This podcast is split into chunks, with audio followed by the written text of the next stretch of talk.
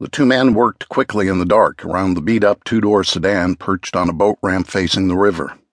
The night air was thick and muggy as a sauna. Quiet, except for the whine of a million insects, the gentle lapping of the river, and the muted voices of the men.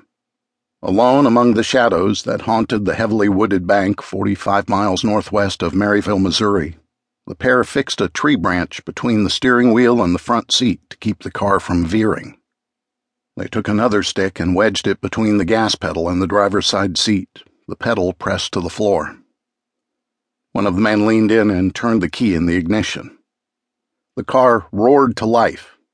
The engine screamed to hurry and get it over with. The man threw the transmission into drive and stepped back, closing the door as the maroon Oldsmobile lurched forward, down the ramp, and into the river. The water quickly drowned the engine but it had served its purpose. Momentum carried the car out into the current, which grabbed the vehicle, still afloat even with the driver's side window open, and dragged it downstream. Tony Emery and his childhood pal Ron Coy watched the car slip deeper into the water. That's when Emery noticed the woman's purse lying on the boat ramp. He'd meant to put it in the car. He picked it up and tossed it as far as he could toward the water.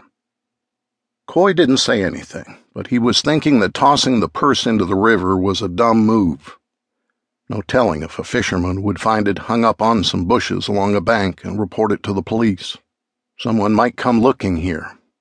But saying that to Tony Emery, even if they were friends, wasn't a smart idea either. No witness, no case, Emery shrugged and grinned. He was a big guy, barrel chested, weightlifter arms, and good looking with a head of thick dark hair.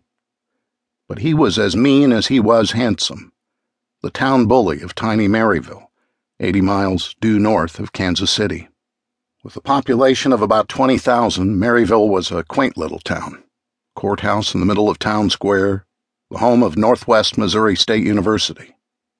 Everybody in town and for miles around knew Emery, and many feared him and his enforcer, Coy who, though only five feet eight, was a walking 200 pound muscle with a crew cut, beady eyes, and a nasty attitude. Bad things tended to happen when someone crossed Emery or his family. He considered himself beyond the reach of the law, treating it and its sworn officers with disdain. The Maryville Department of Public Safety, the Nodaway County Sheriff, and the Missouri State Highway Patrol had been after Emery for years but they could never make much of anything stick.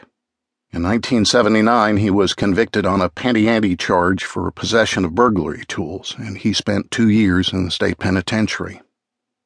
Upon his release, he swore he'd never go back, but that didn't stop him from expanding his criminal activities into dealing methamphetamine. It only made him more determined to stay one step ahead of the law. With its penchant for guns and violence, the meth trade was perfect for a guy like Tony Emery. Anywhere he went, he was armed, and if he needed a little extra muscle to intimidate the locals, he called on his good friend Ron Coy. By 1987, Emery had decided to take over the region's methamphetamine distribution, first in Maryville and then expanding to include all of northwest Missouri and southwest Iowa. It was lucrative enough business to build a home, buy others for rentals, purchase an $18,000 truck and a $40,000 sports car, plus have enough cash on hand to buy pounds of meth at $10,000 a pop. The police believed the whole family was involved, including his mother, who they discovered had plunked down $40,000 in a single year toward the principal on her mortgage. All of it the houses, the vehicles, the mortgages paid for in cash.